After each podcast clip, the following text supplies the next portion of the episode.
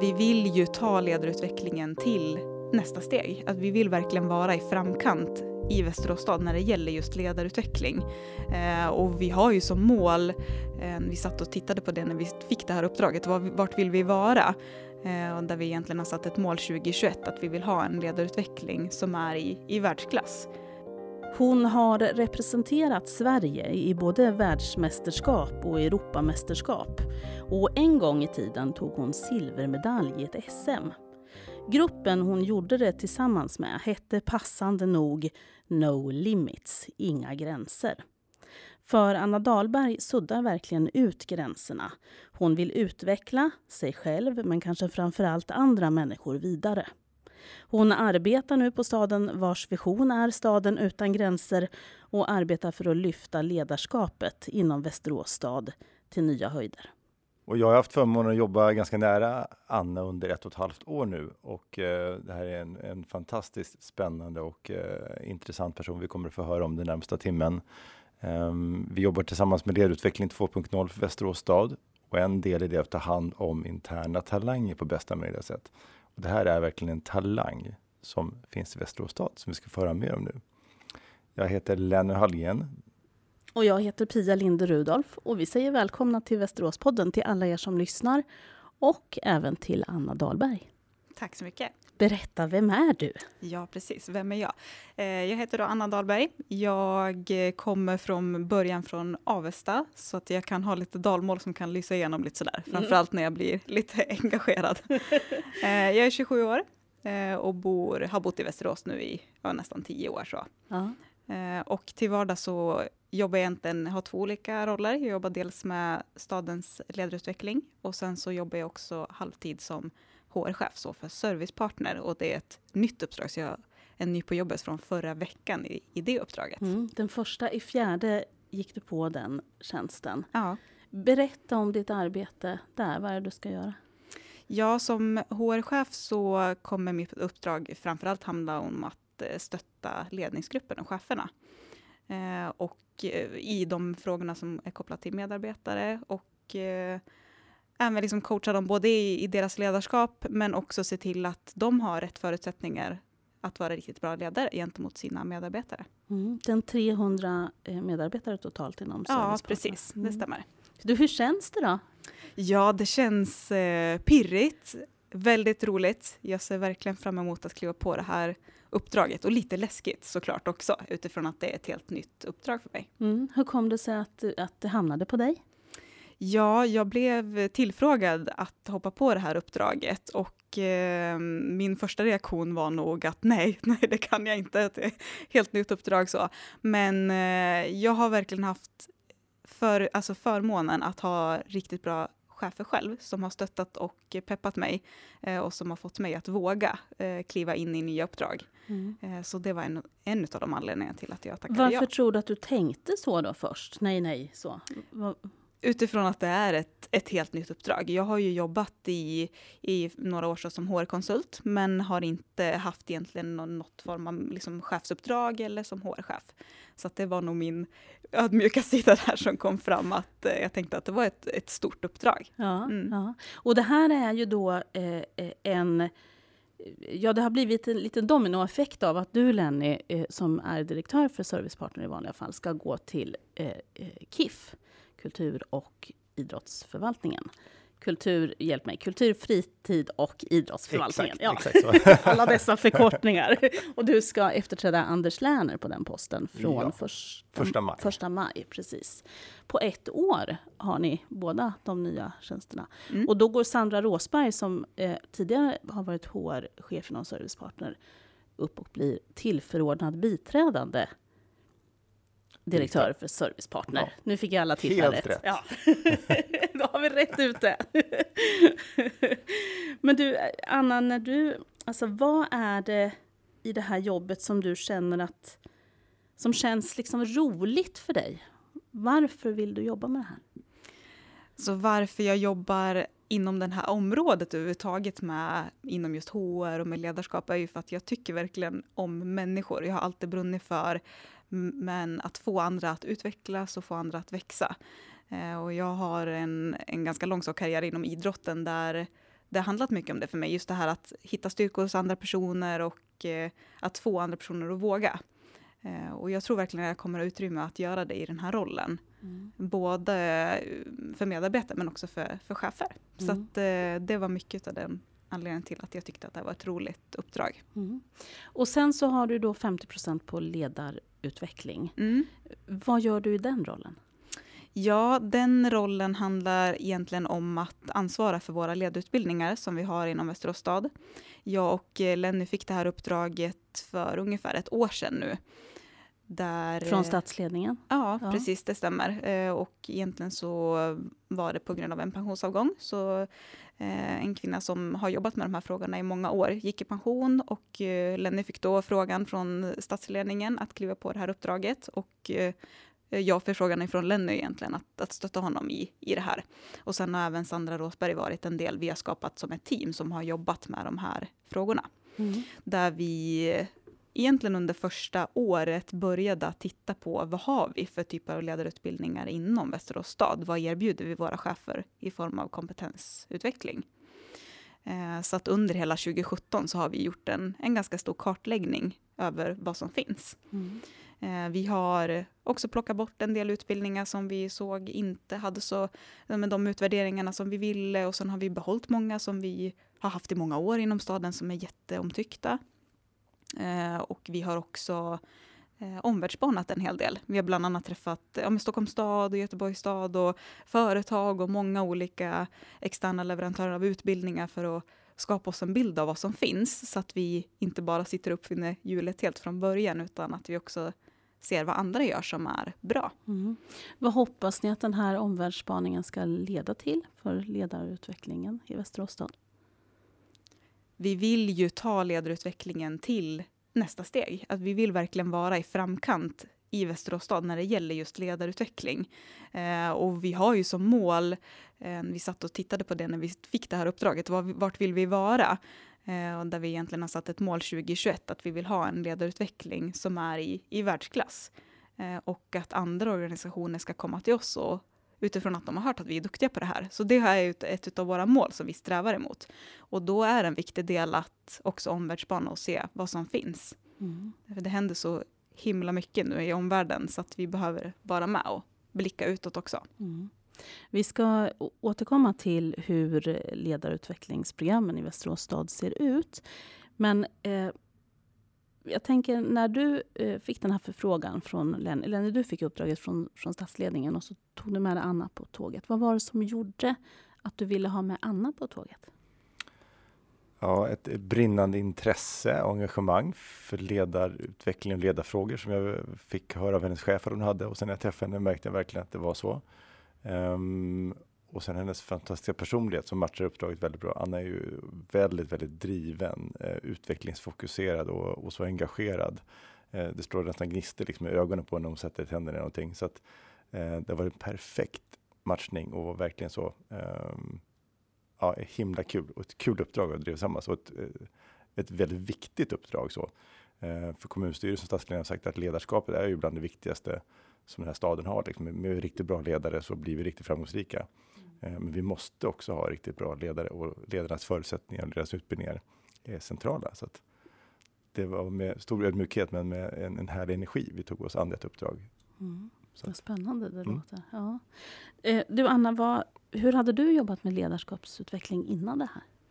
Jag hade inte jobbat egentligen med ledarutveckling på det sättet som jag gör idag. Eh, jag har kommit i kontakt med ledarskap på lite olika sätt egentligen om man tittar bakåt.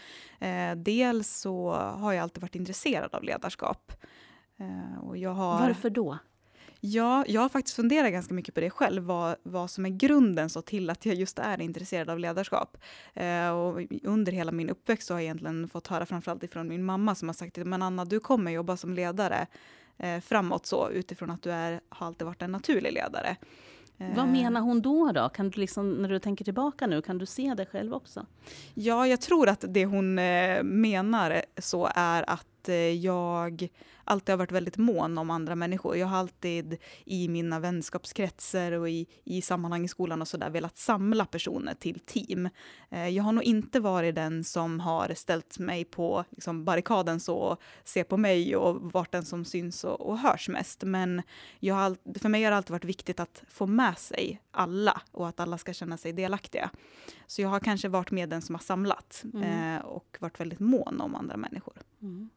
Känner du igen dig själv i det idag också? Det här att samla människor mer än att stå på på balustraderna själv om man säger så? Ja, absolut. Eh, för mig är det viktigare att alla liksom känner att de är med på tåget och att alla får bidra än att jag ska vara den som står i strålkastarljuset och och syns. Det är inte någon liksom, självändamål för mig. Utan så länge vi kommer liksom, till målet tillsammans och vi kan använda alla styrkor för att komma dit, då känner jag att jag har lyckats. Eh, så för mig handlar det väldigt mycket om att, om att se liksom, det bra hos varje person. Eh, jag tror att det kommer mycket från att jag har hållit på med mycket lagidrotter och, och liksom så. att Där handlar det väldigt mycket om att hitta styrkorna mm. hos varje person för att nå ett bra resultat. Eh, så jag försöker alltid tänka det när jag möter en person som kanske är väldigt olik mig. Att då kan det ju bli lätt att man försöker hitta det som är negativt för att det är olikt en själv. Men där försöker jag alltid gå in med den inställningen att det finns alltid bra saker hos varje person och hitta det och bygga vidare på, på det istället. Mm. Men du, eh, från det här eh, intresset som du har haft väldigt, väldigt länge. Mm. Du växte upp i Avesta Eh, och gick i skolan och så där. Men, men du bar med det här intresset hela tiden. Vad gjorde du med det sen då?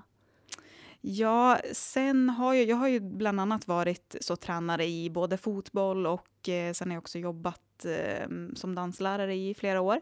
Eh, både för barn som har varit från fyra år upp till vuxna fantastiskt roligt, lärorikt så.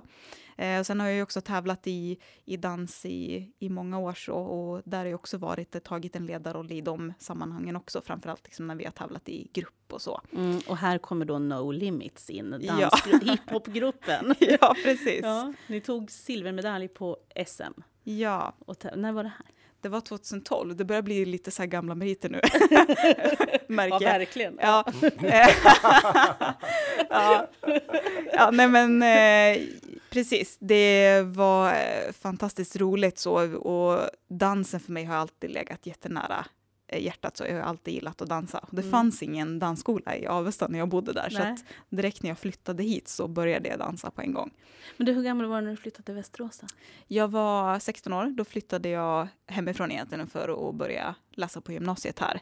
Jag hade hittat en utbildning som jag jättegärna ville gå. Det var samhällsvetenskaplig inriktning med liksom mot personal och beteende. Så jag var redan då inne på att jag ville mot det här hållet. Eh, och just utifrån att det har ett intresse för med människor och varför människor beter sig som de gör och vad är det som påverkar beslut och kroppsspråk. Och jag har alltid varit väldigt nyfiken på psykologi. Eh, så det gjorde att jag fastnade för den här utbildningen och valde då att flytta hit. Mm. Och det här är alltså ja, eh, vad blir det? Det blir 11 och ett halvt, 12 ja. år sedan. Ja, precis. Mm. Och på den tiden så har du då hunnit börja dansa. Ja. dansa i VM, EM, ta eh, silvermedalj i SM och dessutom göra en fantastisk karriär inom, inom eh, HR och rekrytering. Ja. Vad tänker du när jag liksom sammanfattar det? ja, det känns ju lite overkligt så. Eh, det har ju gått väldigt fort och vi tänker framförallt eh, eh, yrkesmässigt. Så. Eh, jag har ju bara jobbat i Västerås stad i ett och ett halvt år. Eh, så det har ju gått väldigt fort. Jag har ju fått mycket nya uppdrag och många nya möjligheter. Jag känner ju en stor tacksamhet för att jag har fått de möjligheterna som jag har fått. Vad tror du det beror på? Jag tror att det beror på att jag har trivs, eller trivs väldigt bra på de arbetsplatserna som jag har varit på. Eh, och jag tror att det märks eh, i mitt arbete att jag verkligen trivs. Eh, och att jag på vilket sätt då? då?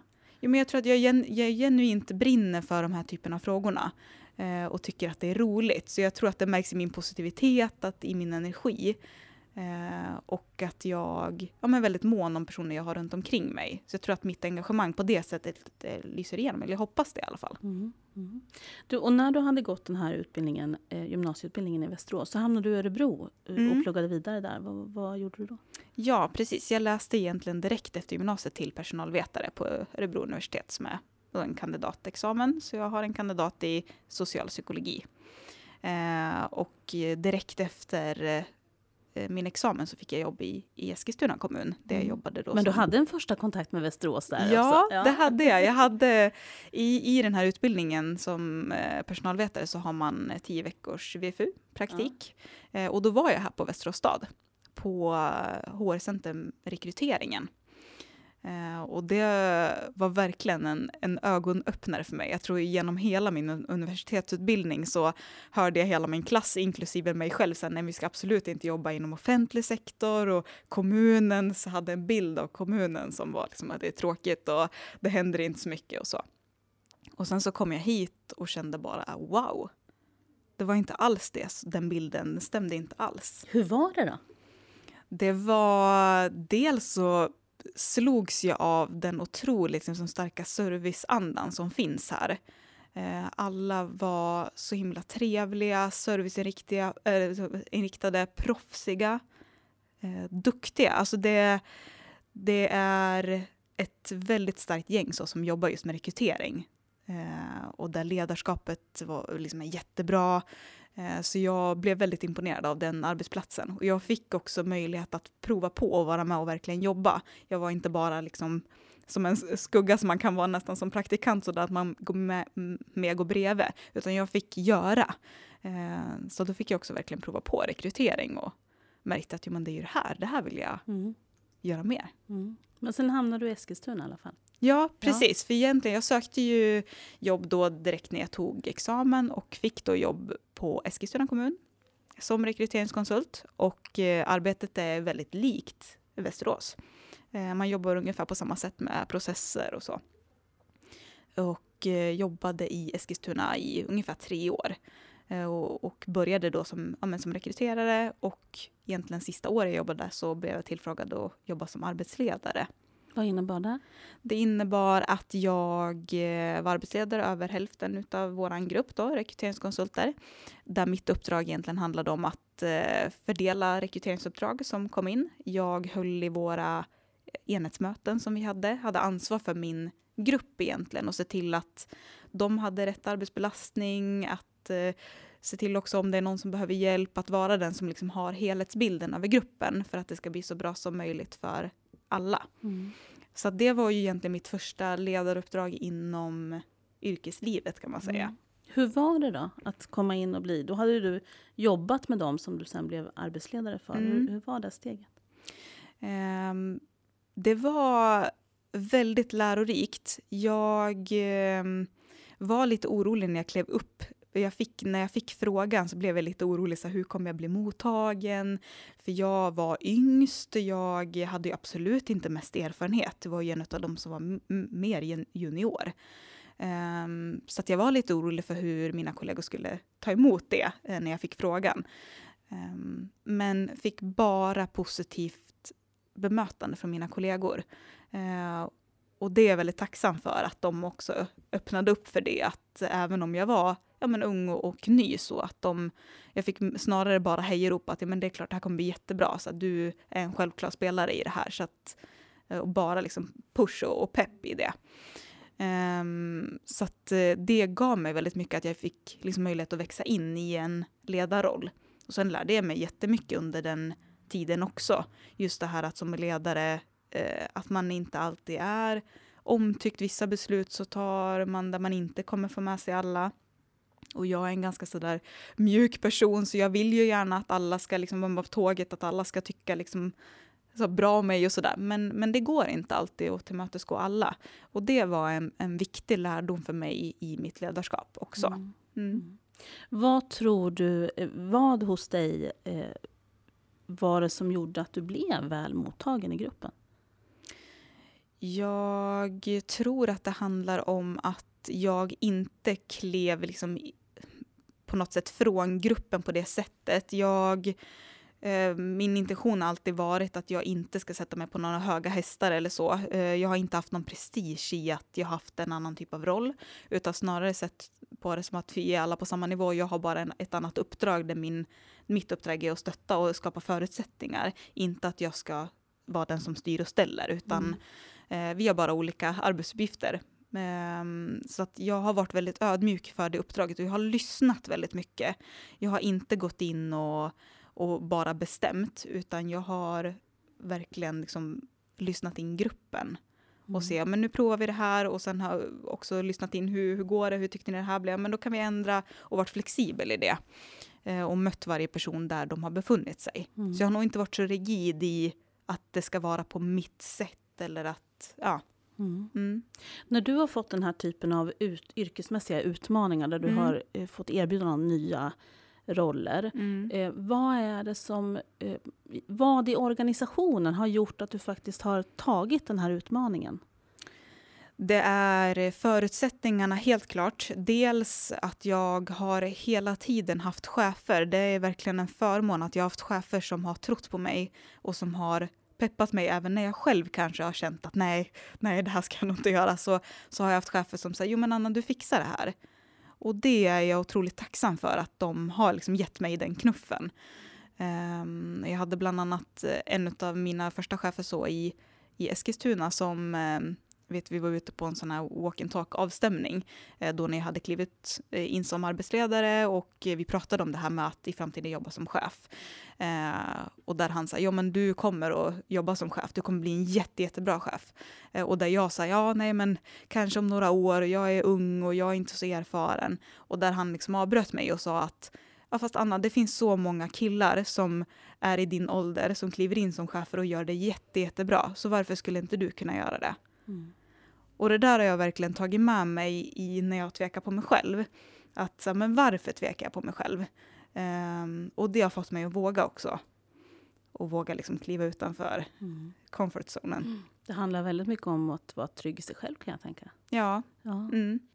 Om jag räknar rätt så borde det varit 2015 som du blev arbetsledare först i Eskilstuna. Ja, och så kom du till Västerås 2016. Mm. Vad har hänt med dig under den här tiden?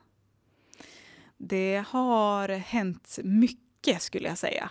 Jag har växt jättemycket och det är det lite som händer också när man tvingas ur sin comfort zone.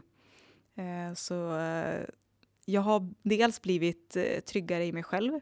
Jag har fått en, en större förståelse för helheten och för liksom, uppdraget som ledare och som chef vad det ställs för, för krav. Um, ja, men jag skulle säga att det har hänt jättemycket i mig själv i min egen liksom, trygghet. Så. Mm. Och sen som sagt så hjälper ju du väldigt många andra också i att utvecklas i sitt ledarskap eh, i det ledarutvecklingsprogram som Västerås stad mm. har. Mm. Där du och Lenny jobbar väldigt tätt. Hur är det här arbetet? Vad tycker ni om det?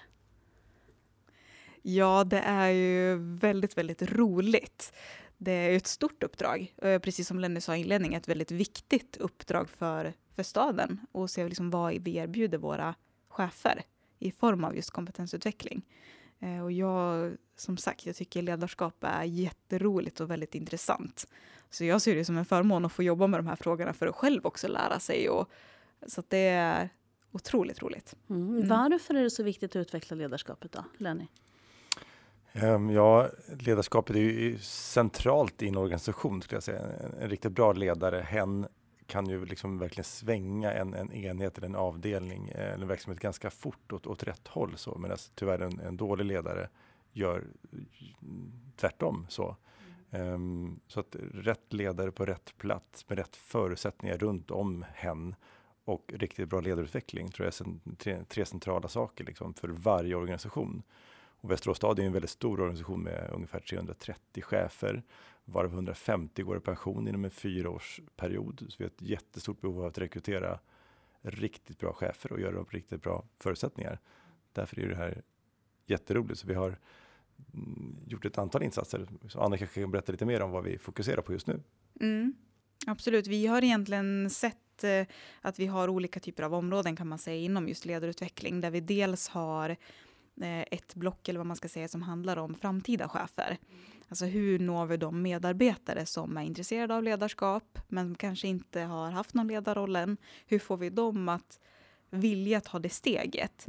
Eh, och där har vi dels ett, en insats med eh, vårt aspirantprogram, vårt äldsta egentligen ledarprogram som vi har inom Västerås stad där vi håller i programmet men vi samarbetar med andra kommuner. Och det är en fantastisk möjlighet för cheferna att kunna nominera sina medarbetare som de ser har de här ledartalangerna och få dem liksom att, att få prova på och se, är det här någonting för mig?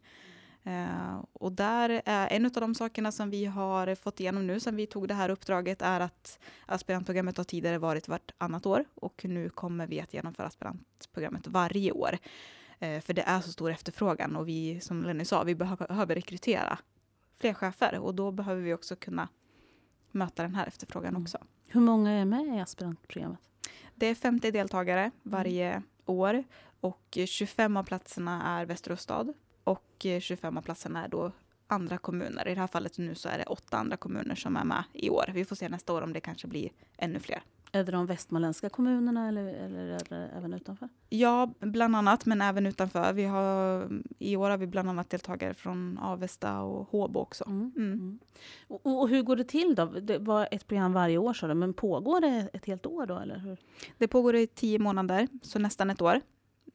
Eh, och sen så träffas man ungefär en gång i månaden med uppehåll över, över sommaren. Eh, där man egentligen får en introduktion i vad ledarskap innebär och man får jobba med sig själv utifrån sitt ledarskap så att, eh, och också få möjlighet att nätverka mellan kommunerna, vilket vi ser är en jättebra möjlighet att få som större förståelse för hur kommuner fungerar och mm. bygga upp kontaktnät. Mm. Vad känner du att du kan bidra med i aspirantprogrammet när du möter dem som vill ta steget upp att bli chef eller ledare? Ja, jag hoppas ju att jag eh, kan också inspirera andra till att våga utifrån att jag själv är ung och har kanske klivit eh, liksom, eh, fram och ur min egen comfort zone så hoppas jag kunna inspirera andra att våga göra det också. För jag möter ju andra som har, precis som jag har tvekat på att nej, men jag kanske inte än eller jag är kanske för ung som har tvivlat på sin förmåga där de kanske har chefer som tror jättemycket på dem men man själv inte har ja, men vågar inte eller känner att man inte är redo. Sådär. Eh, så jag hoppas kunna inspirera andra mm. till att också våga. Mm. Mm. mm. Eh, det är aspirantprogrammet som sagt, där mm. Eh, cheferna nominerar sina medarbetare om man säger så mm. till det här. Vilka delar finns det mer inom ledarutveckling i Västerås stad? Ja, sen har vi ju också ett eh, program som tidigare har funnits inom Servicepartner som heter Ledarpoolen. Um, som egentligen är också en st ett steg för framtida chefer, men där är, handlar det mer om att medarbetare som redan har bestämt sig att jo, men jag vill mot en ledarroll. Eh, och det programmet är lite mer hands-on. Där får man mer aktivt tränas in och liksom mer praktiskt se eh, hur det är att vara chef. Och då ska man mm. också vara beredd att kliva in. Vad tränar man på då? då? Man tränar på, på de processer som finns i stan. Alltså hur styrs stan? Vilka ekonomiprocesser finns det? Vilka HR-processer finns det? Hur ser stan på chefs och ledarskap? Hur är jag i mitt ledarskap? Så att, eh, rätt mycket olika delar. Eh, man får också skugga befintliga chefer. Man får följa med liksom befintliga chefer idag. Vad gör de på jobbet? Hur ser det här ut? Så man får en ganska bra inblick liksom i en, en chefsvardag i Västerås mm. tror jag. så. Mm. Och sen har vi valt att satsa ganska mycket på ny som chef. Forskning visar tydligt liksom att onboardingprocessen liksom eh, är väldigt viktig oavsett om man är medarbetare eller chef. Så under ett och ett halvt års tid eh, från 2019 nu har man så förmånen i Västerås stad att få tio dagar utbildning eh, centralt finansierade som det ser ut just nu. Där man får mm, lära sig allt kring arbetsrätt och lönesättning, arbetsmiljöarbete, grundläggande ledarskap, förändringsledning. Så det här är ju en, en eh, Men, men det är en sak. annan kurs som heter Ny som chef. Ja. Är det när du har fått ett, för, alltså ett chefsjobb? Exakt. Ja. exakt. Just det. Då när man väl kliver på så får man ett väldigt omfattande program som mm. ny som chef. Mm. Så det känns spännande. Mm. mm. Väldigt spännande. Mm. Mm. Hur många av de som går aspirantprogrammet och sen ledarpoolen blir ledare inom staden? Vi har ingen exakt eh, statistik på, på just det, men det, det som var lite roligt är nu att eh, innan vi startade upp årets aspirantprogram så bjöd vi in det, alla deras chefer. Eh, men för att, att, berätta lite om hur vi har tänkt med upplägget kring programmet och också deras roll, hur viktiga de är för deras medarbetares utveckling. Och det var så himla kul för då var det så många som räckte upp handen och sa ja men jag har själv gått aspirantprogrammet. Mm. Och det är ju roligt för då märker man ju också att det de personerna har ju någonstans liksom klivit vidare så in i ledarroller. Mm. Mm. Du nämnde att ledarpoolen, då är det alltså så att då ska man vara beredd att gå in på mm. en chefstjänst. Och då mm. ska man ha kommit steget lite längre i sin tanke kring, kring ledarskap. Ja, mm. Mm. Man kan säga att ledarpoolen eh, har ju varit eh, endast då för servicepartner tidigare. I år kör vi det som en pilot så, där vi har bjudit in eh, andra förvaltningar och nu kommer det vara servicepartner och eh, Skultuna, SFE och SUS-enheten på statsledningen mm. som är med. Mm. Mm. Eh, och, och ifall man är intresserad av det här, om man sitter och lyssnar nu och är medarbetare inom Västerås stad, vad ska man göra för att ha chansen att komma med i det här? Då ska man lyfta det med sin chef tycker jag i, i, i det årliga medarbetarsamtalet eller de avstämningar man har med sin chef och säga att jag är intresserad och nyfiken vilka möjligheter finns för mig. Och då sen kan chefen eller medarbetaren ta kontakt med, med Anna eller eh, någon av oss här och så får man mer information om när antagningen hur sker. Så att vi vill ju gärna uppman, uppmuntra folk liksom att få ett intresse av ledarskap för det är mm. jättespännande. Det finns jättestora möjligheter i Västerås stad på sikt kring det här. Mm. Jättestora möjligheter. Hur, hur är, nu är det här en väldigt konstig fråga att ställa till er, för det är väldigt svårt att få ett opartiskt svar, men, men hur, hur är ledarutvecklingen inom Västerås stad jämfört med andra? Eh, jag skulle säga att den är eh, mot jämförbara kommuner så är den okej. Okay. Mm. Vi, är inte liksom fyra eller femstjärniga än så länge, utan vi är ganska bra förutsättningar, eh, men en hel del bättre saker att göra. 2019 kommer det att, att, att vara mycket bättre. Um, och, och 2020, 2021, då ska vi vara i världsklass. Så vi är på en byggnadsresa. Liksom. Vi, mm. um, det är bra, men det ska bli mycket, mycket bättre. Mm. Vad skulle ni säga eh, behövs för att man ska komma upp på världsklass? Ja, ni, ja, ni, ja, ni som chef är en viktig del att ge de absolut bästa möjliga förutsättningar med central finansiering. Mm. Ehm, och sen det Anna var inne på, de här alla talangerna. Alltså forskning visar också tydligt att man tar hand om bästa talangerna på ett riktigt bra sätt, skapar ett klimat också, en kultur liksom, som får organisationen att växa. Och sen också de här eh, cheferna som jobbar länge. Eh, har man jobbat som chef i, Västerås stad i tio år, då vill man också få inspiration och energi från olika håll. Och då tittar vi också på olika delar där, hur vi kan eh, stötta där till att de ska mm. behålla energin och, och lusten ännu längre. Liksom. Finns det sådana delar idag där alltså de som är chefer redan och har erfarenhet av det och har varit länge kan få ny inspiration och ny input? Ja, det finns. Mm. Um. Vi har ju, dels så har vi ett samarbete med eh, Eskilstuna kommun, Region Västmanland och Landstinget Sörmland och Mälardalens högskola.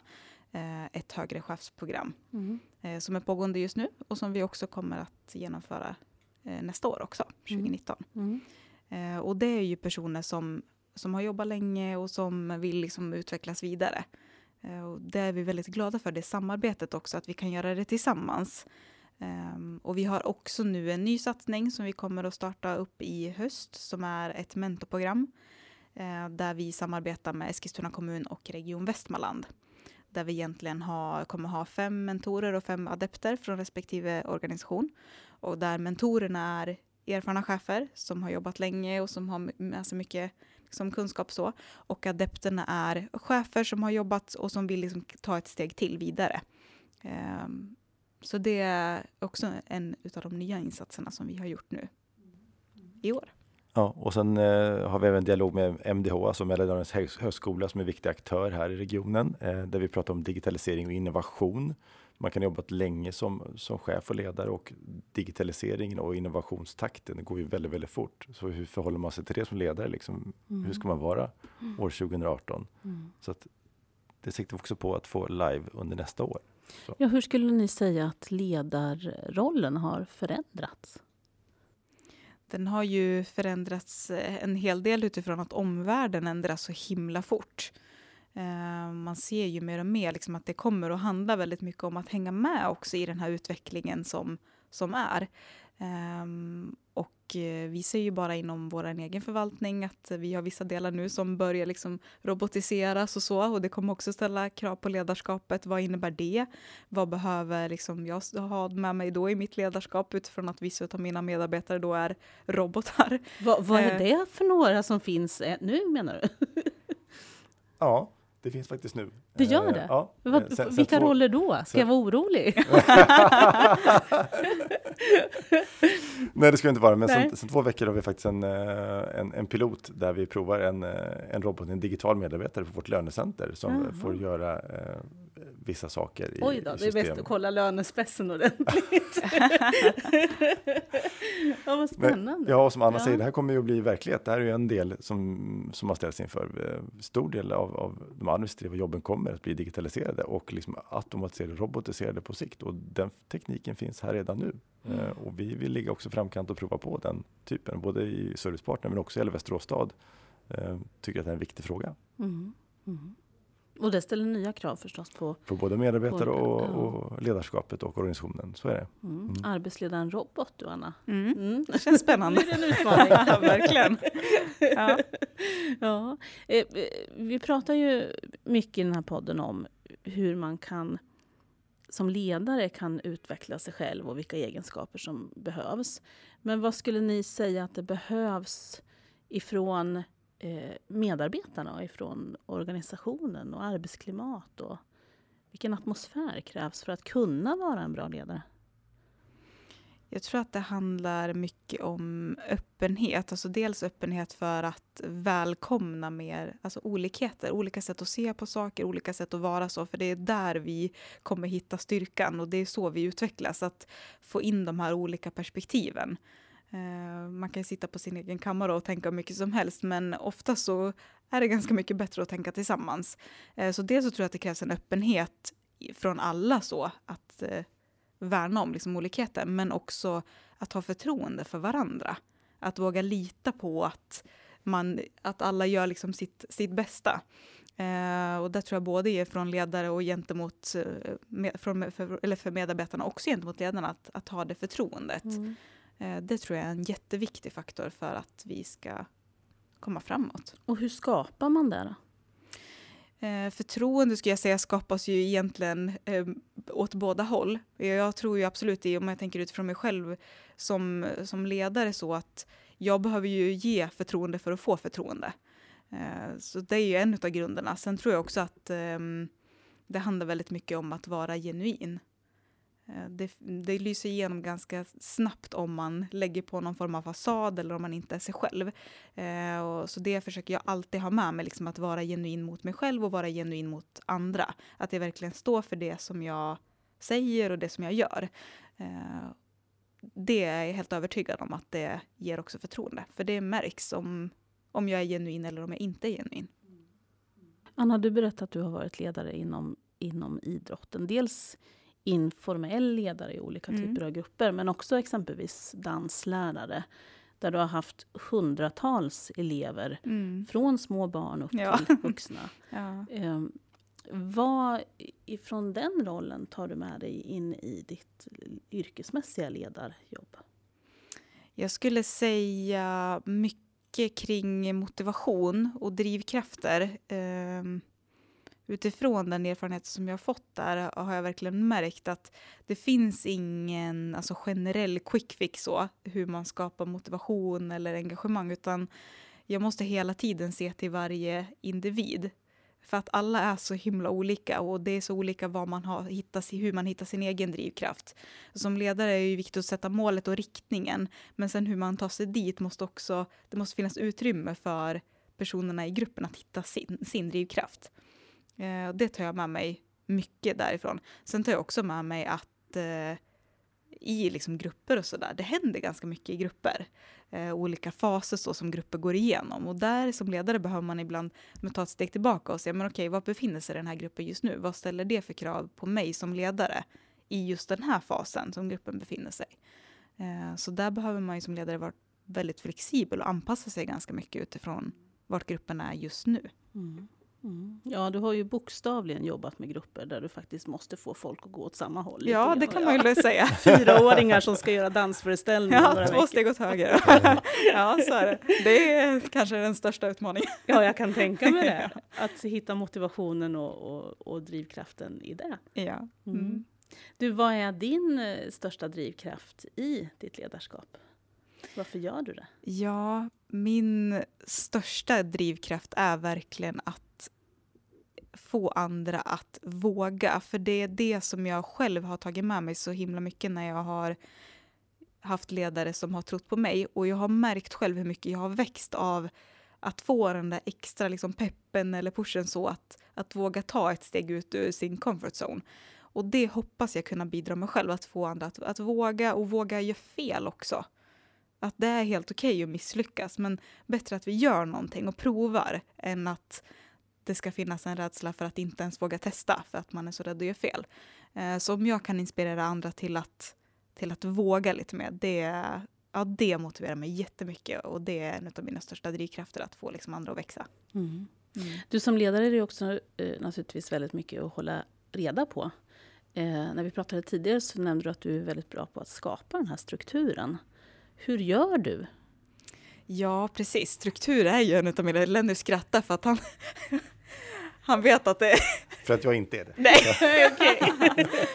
ja, eh, nej men jag tycker struktur är viktigt och det är ju utifrån att jag har ett uppdrag som är ganska många olika delar. Så jag har mycket Just inom ledarskaps, ja. Ja, ledarutvecklingen. Så ja. det är mycket saker som jag behöver hålla koll på eh, och många liksom, trådar så.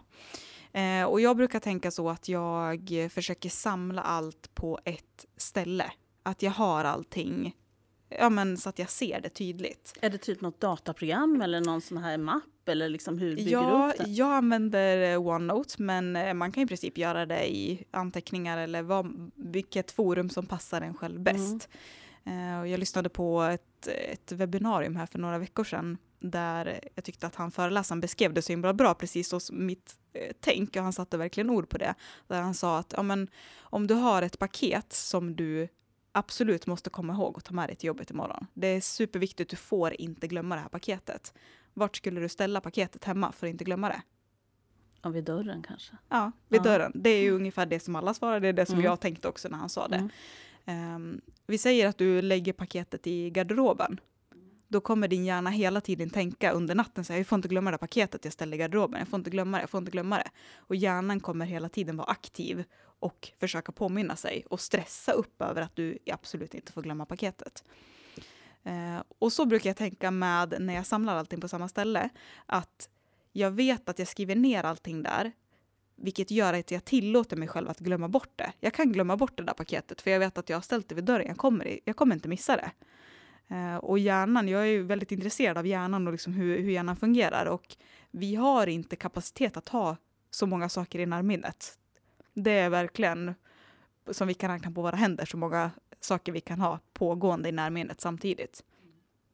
Men om jag då skriver ner det på ett ställe som jag vet att jag kontinuerligt kollar under dagen, då kan jag glömma det. För då behöver jag inte ha det i huvudet. Det är den klassiska att göra-listan vi pratar ja, om. Det kan man säga. Problemet med sådana är ju att de brukar växa och få oanade, oanade omfattningar till slut. Ja, då får man se till att man betar av den, ja. där att göra-listan.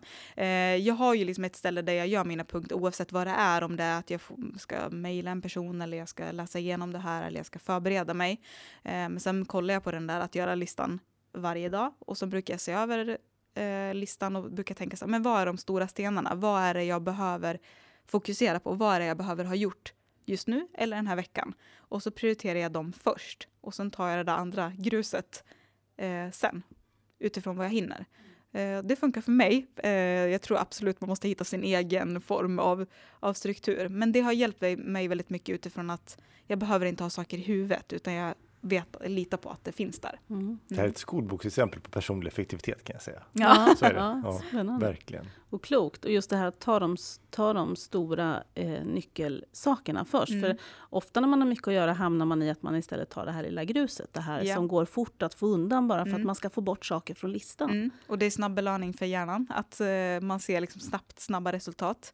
Eh, så där får man eh, vara lite kritisk mot sig själv och se, men vad är egentligen det viktigaste idag? Vad, vad, måste jag ha gjort för att känna mig nöjd sen när jag går från jobbet? Att jag, jag tog tag i den där liksom, stora uppgiften som har legat eller vad det nu kan vara. Mm. Och så tänker jag generellt eh, med allt. Eh, jag tror mycket på att, man, att det, allt hänger ihop, både fritid och, och arbetsliv. Och jag tänker på det i, även min, på min fritid också. Att vad är de stora stenarna? Jag vet att jag mår väldigt bra av att träna exempelvis. Jag avsätter alltid tid för det för att jag ser att om jag inte gör det så ger det negativa resultat på allt annat.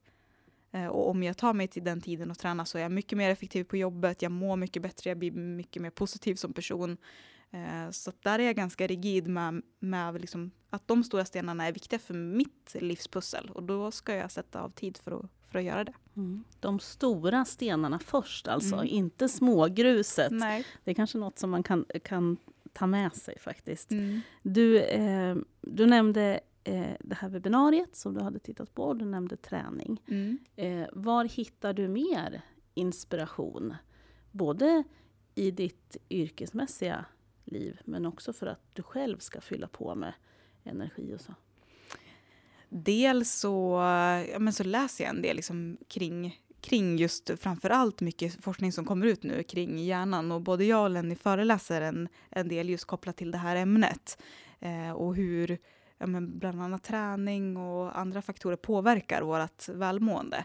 Så det är ett stort intresse som jag har och där lär jag mig jättemycket när jag själv är ute och föreläser för grupper. För att det är det som är så häftigt när man håller, håller utbildning, att man, får all, man lär sig alltid något nytt av gruppen. Eh, och det är alltid någon som så här räcker upp handen och säger någonting som man säger wow, det där visste jag inte. Eh, så det är framförallt min största så, kunskapskälla. Dels att jag håller utbildningar där jag måste läsa på och, och hålla mig ajour och sen också den inputen jag får när jag själv är ute och föreläser. Och på fritiden då, förutom träning? På fritiden så eh, umgås jag väldigt mycket med mina vänner och min uh, sambo. Jag har också en nära relation så till min familj. Min familj är jätteviktig för mig. Eh, jag tänker ofta på det när det har varit, ja, men kanske de här situationerna när jag har stått och velat om jag ska våga och så, så har ju min familj varit jätteviktig. Där de också har peppat mig och min, även min sambo. Och När jag har varit stressad och sådär så har ju han verkligen varit min klippa som har varit trygghet. Så, eh, så det är ju superviktigt. Jag, som sagt, helheten, det ska funka både privat och på jobbet. Det är då som man mår som allra bäst, när helheten funkar. Och det är inte alltid helt enkelt. Eh, Men det gäller mm, också där, liksom de stora stenarna. Lägg tid på det som eh, betyder någonting. Då brukar jag tänka så här att om jag kommer hem från jobbet och jag vet att jag vill ringa till min mormor för jag tycker det är väldigt viktigt att prata med henne och sådär. Men då kanske jag ska göra det först innan jag börjar plocka ur diskmaskinen. För det kanske är grus. Eh, vad är viktigast att jag ska hinna idag? Eh, för att jag ska känna att det, är liksom, att, jag skapar, att det skapar värde också för mig i mitt liv. Mm. Så även där brukar jag tänka på de här stora stenarna. Att, Mm. alltså att jag hinner med det som jag verkligen som faktiskt betyder någonting på Mm. riktigt. Mm. När, eh, när ni är ute och, och föreläser kring sådana här ämnen eh, med goda råd kring ja, egentligen hela livssituationen, hur man ska få ihop saker och ting och hur Mm. man liksom ska vara effektiv på jobbet. Eh, vad möter ni bland de som lyssnar på er? Eh, mycket positivt. Eh, det som vi är ute och föreläser om, mycket saker är ju egentligen självklarheter. Många vet ju om att ja, men de här sakerna som vi pratar om är eh, ja, men man vet att det är, man mår bra av att träna eller vad det nu kan vara. Eh, så mycket är ju självklart, men det kan vara bra att påminnas om. Eh, vi har egentligen ett, när vi pratar just om välmående så har vi egentligen olika strategier som forskningen visar är fungerar egentligen. Där en är träning, men det kan också handla om att reflektera över vad man är tacksam för i sitt liv. Det kan handla om att eh, man varje dag skriver ner någonting positivt som har hänt under dagen för att lära liksom, hjärnan och sig själv så och leta efter positiva saker. Så det, ofta kan man hitta någonting som passar en själv. Det kan vara mindfulness eller ja. Så vi, där har vi ett, ett utbud som som passar ändå de flesta oavsett. För det kan ju vara så att man inte har tiden till vissa saker där man befinner sig i livet just nu. Eh, men, men där har vi lite olika saker som ändå riktar sig till de flesta. Mm. Berätta någon sån där quick fix, något så här som går fort som man kan göra i flykten varje dag för att må lite bättre. Quick fix, det skulle jag säga är, ja men det skulle jag nog säga är mindfulness. Ja. Och bara stanna upp och faktiskt bara tänka på andningen. Det är en, eh, en sak som går väldigt snabbt och det ger väldigt stora resultat för liksom stressnivåer. Och mindfulness är ju någonting som växer väldigt mycket just nu. Mm. Eh, Där man ser att vi, eh, eh, vår hjärna är inte alls byggd för att göra massor med saker samtidigt utan vi är som absolut mest effektiva när vi fokuserar på en sak, för det är det vår hjärna är byggd för. Eh, Och att då bara ta en stund och bara tänka på själva andningen Mm. eh, ger väldigt positiva effekter för, för liksom stressnivåer och så. Hur lång stund behöver det vara? Det är ju individuellt såklart, Mm. men eh, om du skulle ta ja, men två till fem minuter bara, så bara det ger ju effekter. Sen är det klart att det kan ge större effekter om man lägger ner mer tid på det. Mm. Men det tror jag också är väldigt individuellt vad som funkar för, för just dig. Så. Mm. Mm. Bara stanna upp några minuter helt Mm. Ja. enkelt. Och min quick fix är vänliga handlingar. Eh, alltså bara ge beröm till någon eller se någon eller eh, uppmärksamma någonting som gör någonting bra i sin omgivning. En kollega eller en, en familjemedlem. Mm. Ehm, skapar indirekt liksom belöning till en egen hjärna och till den som tar emot det och den som ser det. Så, så att forskningen är tydlig på att vänlig handling är jättebra för välmåendet och gratis. Mm. Och egentligen bara ett val att göra hur man vill vara mot sin omgivning. Då vill jag avsluta den här podden med att säga att det var oerhört intressant att träffa dig, Anna. Mång, mycket klokskap. Och Lenny, du briljerar som vanligt. Tack, nu mår jag bra, det förstår du. Och du också hoppas jag. Vi ser vilken, vilken quick fix! Precis. Ja, Anna Dahlberg, stort tack för att du kom till Västeråspodden. Det här är Lenny Hallgren. Och jag heter Pia Linde Rudolf. Hej på er! Hej då.